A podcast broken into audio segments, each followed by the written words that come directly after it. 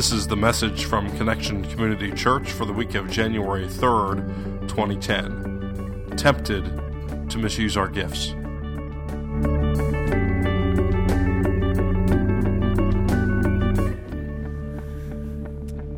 Temptation. it's kind of funny as we watch these kids deciding whether to uh, eat or not eat the marshmallow, isn't it? Uh, and just how challenging it can be to not eat the marshmallow. But you know, I think the reason we laugh at that is because when we look at them, who are we really looking at? And it, it might not be a marshmallow, you know, but it's uh, those temptations, uh, whatever they are for each of us, and how we are facing those at any particular point in our lives. Amen? Amen. Yeah. Temptation. That's what we're going to talk about today and in the next two weeks here at Connection. Well, good morning again, Connection Church. I'm Carrie Jones. And I'm Alan Jones. And we're two sinners who have been saved by God's grace. And I'd like to pray in just a moment. First of all, it's really cool during these holiday times as I look out. Uh, we have people return who've been gone for a while. Gabby, congratulations for making it through basic training. Yay! Yay! Wow. You like look really different now. Like, wow, I heard you did a great job, you know, at the top of your class. It is great to see you. Thank you for what you're doing. All right, yeah.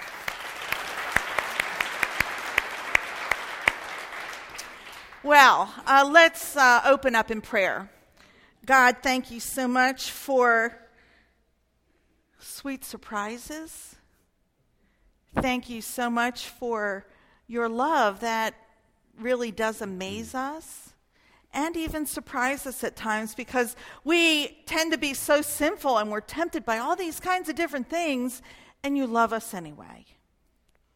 Open us up, Lord, today so that we might hear your word found in Scripture and be changed and transformed by it. We pray this in Jesus' name and by the power of the Holy Spirit. And all of Connection Church said, Amen. So, temptation, it's, um, it's been with us from just about the beginning. I mean, you read, start at the beginning of the Bible, Genesis 1 and 2. You read about God creating everything, and including us. And then in Genesis 3, boom, Adam and Eve uh, give in to temptation. It, has been part of our human. Uh, our human uh, condition from nearly the beginning there. And you know, temptation itself is not really the bad thing, it's what we do with that temptation. Do we give in to it or do we turn from it? You know, like for me, example, I think my greatest temptation is food. Now, food isn't necessarily a bad thing. I mean, we have can anybody here sustain life without food? No, that's negatory. but the temptation to eat the wrong things, the temptation to eat too much of the wrong or good things, the temptation to give food more focus than it should actually be given. You know, these given into these food temptations, that's probably, like I say, my biggest uh, challenge with temptation and all too often giving into that temptation. So. Yeah, and don't you know, I got a treadmill for Christmas, and so we're on it for 30 minutes, and that's only 200 calories. It's my. probably those two marshmallows that kid oh, ate. my. Know? I mean, that's really making me think now when I put some of that stuff in my mouth that I really love, but we're going to persevere here. Mm. So the thing is, none of us, none of us are exempt from temptation. Even Jesus was tempted. We find that in the Bible. It's in the book of Luke, chapter 4. And it's very interesting the timing of the temptation that Jesus experiences. Jesus is 30 years old, about at, this point where we pick up on this story, and he's just about to begin the, his public ministry. It's the beginning of when he's um, out and about preaching and teaching. And he does something very significant and symbolic. He goes to the River Jordan, where many people are being baptized, by John, not the John that wrote the New Testament gospel, but John the Baptist, John the baptizer. He also, by the way, was a relative of Jesus. Well, Jesus goes down into the water to be baptized as well. John's reaction to this we see in the book of Matthew, where John says, you know, Jesus should be baptizing him, not John baptizing Jesus. But Jesus assures him that this indeed is what needs to be done. Since Jesus is sinless, Jesus is sinless, he did not need baptism to symbolize the cleansing.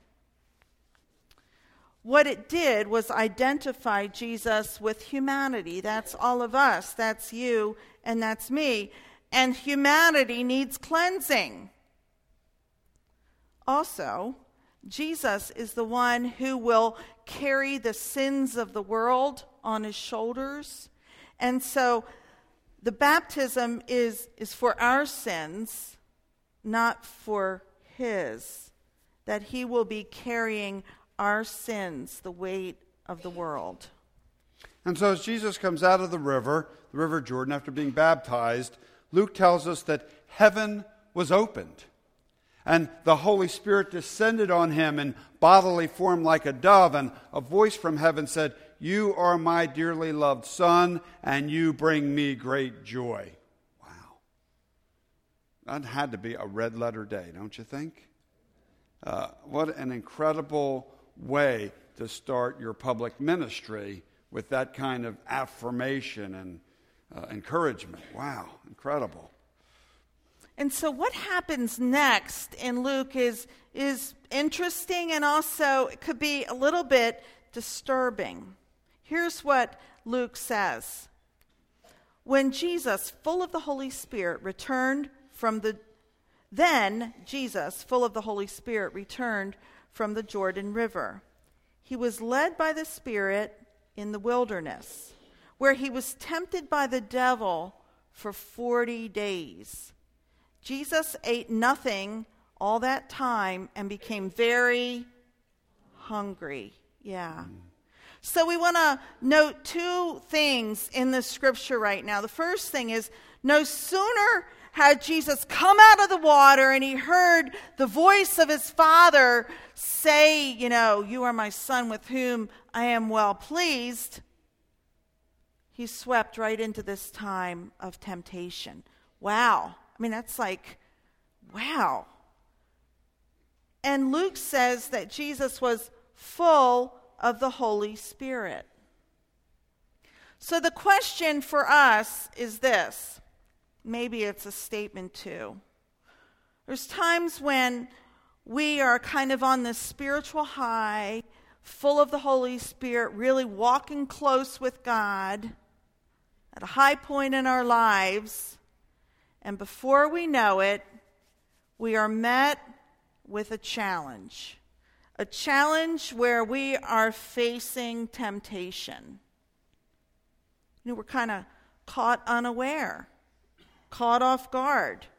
We're being tested. And the second note is it's interesting how a single word of Scripture can have a very powerful effect on our understanding of what's being said. Let me give you an example. Jesus, full of the Spirit, returned from the Jordan. He was led by the Spirit in the wilderness, where he was tempted by the devil for 40 days. In the wilderness, the Holy Spirit uh, led him in the wilderness. And some versions say into the wilderness. Now, if you look at it one way, it's kind of disturbing. If you look at it the other way, it's kind of comforting. If the Holy Spirit leads him into, or if you understand in meaning leading him in to the place where he would be tempted by Satan, that's a little disturbing, isn't it? Because if he could be led there by, well, what about you and me? The flip, though, he was led in the wilderness. So to speak, as he was being te- tested or tempted. Uh, so the Holy Spirit leading him, being with him, being his companion. Single word changes the turns the meaning upside down, doesn't it? And, and, and, and you know, we could go back, and sometimes it's hard to know exactly what that meaning is. I like the one in myself because I like the, the idea of being comforted by the Holy Spirit. It's interesting how in some versions this, this whole word um, is interpreted as tempted uh, to describe what's going on here, and in other versions the word is tested. That's an interesting distinction, too. Uh, a discussion on this uh, in, in, this, uh, in Zondervan's uh, NIV Concordance, this big, thick book that gives you all these Bible references. And, um, and it says this it's interesting what they discuss this. They say the difference between tempted and tested comes from no motivation and expectation. It says that Satan tempts, hoping that our behavior might fail God's standards of faith and that we would therefore sin. And on the other hand, sorry, did I miss? No, I was just going to say it again, but that's fine. Go ahead. Okay. On the other hand, God tests that he might determine and sharpen our true character with no focus, with no focus on making the believer fail, without the hope that we might sin you see, God's hope is that this test would strengthen us for the future so that we might avoid temptations, the temptations that Satan brings. And therefore, we could avoid falling into that pit of sin. And so Jesus is led in the wilderness, the Spirit, this word wilderness is also a kind of interesting word. We, it also translates desert in some versions of Scripture. Both words, wilderness, desert, come from the Greek word eremos, eremos, which means a place that is solitary, a place that is lonely, a place that is desolate, a place that is deserted, a place that is uninhabited. It's a place that's far from civilization, a place where we're basically on our own, a place where we're deprived of the aid and protection of others, especially family and friends. Maybe you've been to such a place. Maybe you've been in such a place. And maybe it wasn't necessarily a geographical location. Maybe it was a, a state of mind, an emotional, psychological, spiritual place you were in. It's a place we often find ourselves when we are hungry, angry, lonely, tired. We've talked about that before, this word halt. Hungry, angry, lonely, and tired. It's a reminder, halt, for us to be careful when we are in those places because those are the ideal places for Satan to visit us and to tempt us. And you better believe he will visit and tempt us. If, if he visited Jesus, he'll visit you and me. That's for sure. Halt, hungry, angry, lonely, and tired.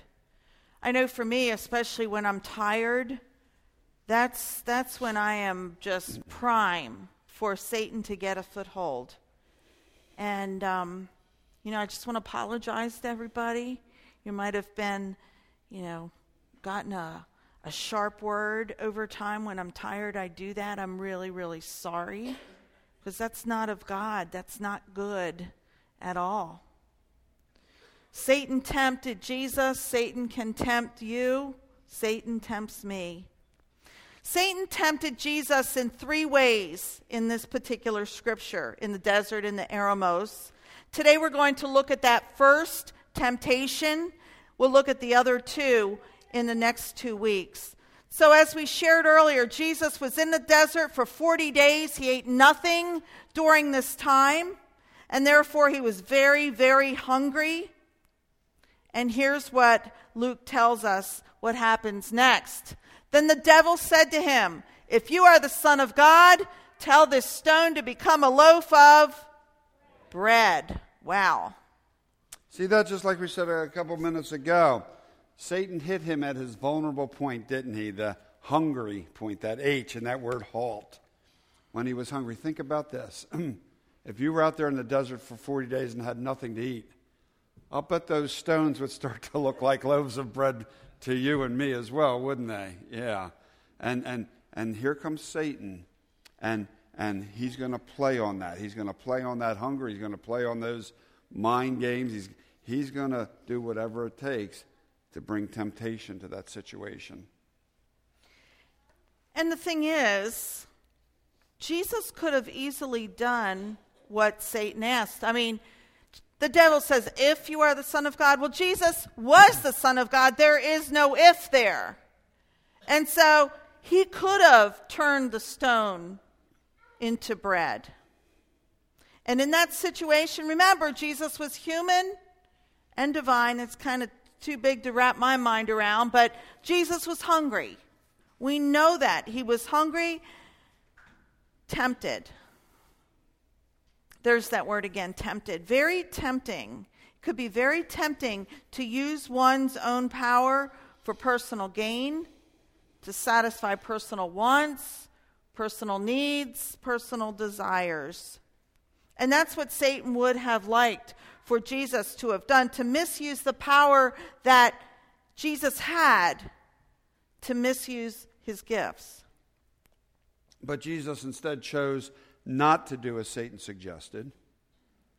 He chose also not to get into a lengthy debate with him. He, he simply turned to Scripture, to the words from uh, one of the first five books of the Bible, one of the uh, books of the Bible attributed to Moses. The five books are known as also as the Pentateuch, Penta being five. Uh, they turn to the book of Deuteronomy, the book of the law. And Jesus shared this when Satan suggested he turn the stone into a loaf of bread. Jesus said, No. The scriptures say, and this is where he's quoting Deuteronomy people do not live by bread alone. Even though Jesus was very hungry, even though Satan tempted him to misuse his power, to use his gifts in order to satisfy his own needs, Jesus chose to challenge the temptation through the words of Scripture. See what Jesus did to combat that temptation? He used the words of Scripture. That's why it's so important for us to know the Scripture. We can use the words of Scripture to fight when we are tempted as well. Jesus made this conscious choice to fight the temptation as hungry as he was because he knew. He knew that God did not want him to use his power in that other way. Jesus chose not to misuse his gifts in spite of his hunger. And you know, Satan challenges us, Satan tempts us all the time to misuse our gifts, to misuse our talents, to misdirect our passions as well. Scripture tells us in 1 Corinthians 12th uh, chapter, 7th verse, that the Holy Spirit gives each believer a gift. You know, things like the gift of leadership, the gift of administration, the gift of helping others, the gift of caring for others, the gift of teaching, the gift of mercy. The list goes on and on. If, and if you're uh, not familiar with your gift, we would encourage you to take a class we offer here at Connection called the uh, Network Class because it's designed to help you um, uncover and realize and put to use uh, to God's use the gift, the spiritual gift or gifts that God's given you. And so we see that a spiritual gift is given to each of us. There's nobody here who's a believer in Christ who doesn't have a gift. Everybody has at least one, some have more. But what we see is the gift is not to be used for our own personal gain, but it's used to help others to build up, to edify one another. And so, are we going to use the gifts that God's given us for God's glory to lift one another up, to help one another? Or are we going to use the gift for our own personal wants, our own personal needs, desires? In other words, are we going to use or misuse the gifts that God has given. So the question, I guess, is what does it look like when we misuse a gift? Well, let, let me give you an example. Let's say um, if you had the gift of, of leadership, and instead of using that for God's glory and for the uh, churchy word edification or the building up of others, you use that gift to, to bully other people into seeing things your way or into trying to do everything in your power to have the organization you're a part of, maybe the church, maybe some other organization, run the way you want it to run rather than the way God wants it to run. Let's say that you have the gift of teaching. Um, a misuse of that gift might be teaching so that you can get your agenda across instead of God's agenda. It might be taking scripture and twisting it in a very um, unorthodox way, perverting the understanding of God's word. There are teachers who do that, and that's a misuse of the gift.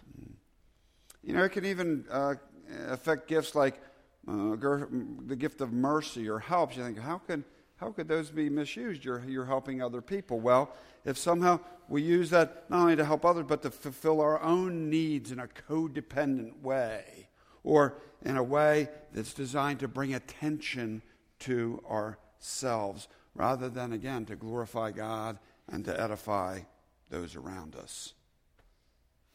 If we look at what happened to Jesus, we know that Satan would like nothing better than to mess with our lives, to misuse the gifts that we've all been given.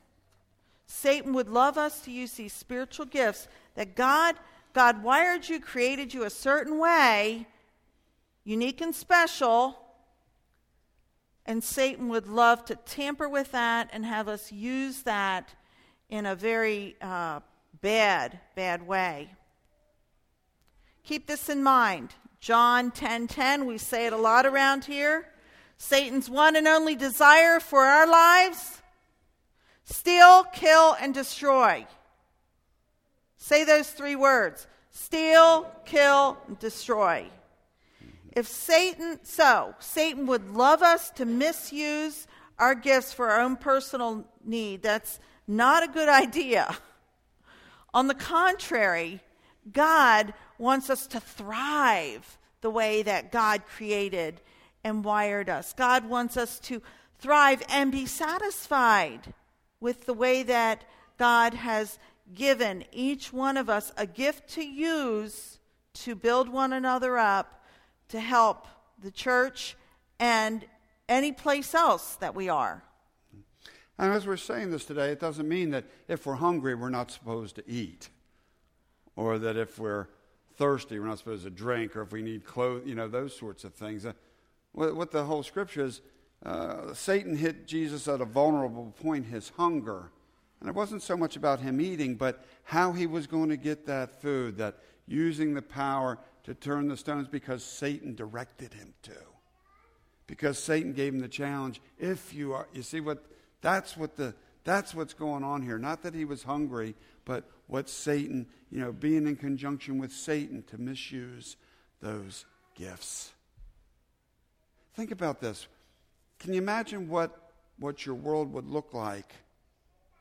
What our world would look like if we were able to consistently use our God given gifts for God's glory and for the benefit, for the edification of those around us. Can you imagine what your family would look like if, when Satan tempted you to misuse your gifts for your personal, selfish, whatever, that if you were able to instead be able to stay strong and to say no to the temptation being offered, can you imagine what your church would look like if each and every one of us were to able to consistently use Christ as our model? And, and when we're tempted by Satan, as we so often are, if we were able to turn to God as Christ did and to reach to the scriptures to reach to prayer, to reach to both, and to use that power to say no to the temptation that Satan offers to us. Can you imagine? Maybe that's something that you've been working on for a while, that you've really tried to, you know, see and, you know, operate in, in God's ways, and God's will. If so, keep on keeping on. Praise the Lord. That's awesome. Beware. Because Satan would like nothing more than to derail your life, kill, steal, destroy. If this is something that you might want to consider today, you know, how that temptation enters your life, misusing your gifts, today's the day. Today's the day to start focusing on that. Is Satan trying to hit you, especially at times when you're hungry, angry, lonely, and tired? What area in your life is your, your weak spot, the thorn in your side that so easily can get triggered?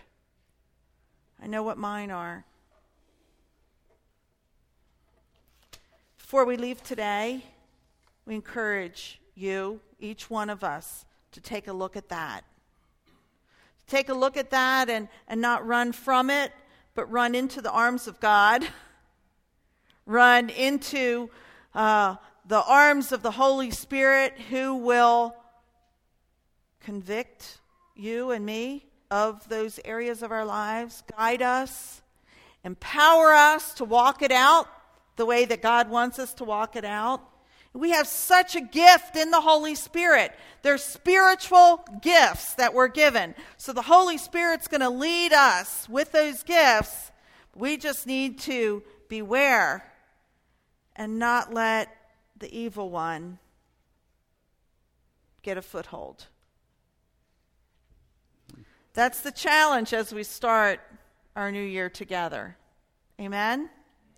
Let's pray. God, um, thank you for piercing the darkness, the darkness of our lives, and coming into the world. And wow, it's so hard sometimes to to not give in to temptation.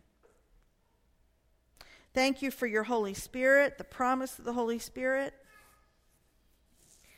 And Lord, thank you for also wiring each one of us unique and special, each with a gift or gifts to use, not misuse.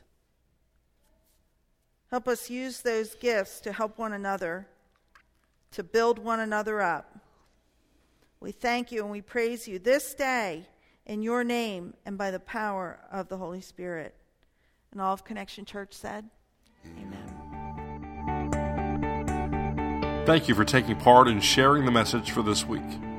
For more information about Connection Community Church, please visit our website at www.connectioncc.org. You can also reach our church offices at 302 378 7692. Connection Community Church, connecting people with Jesus and the life that he offers.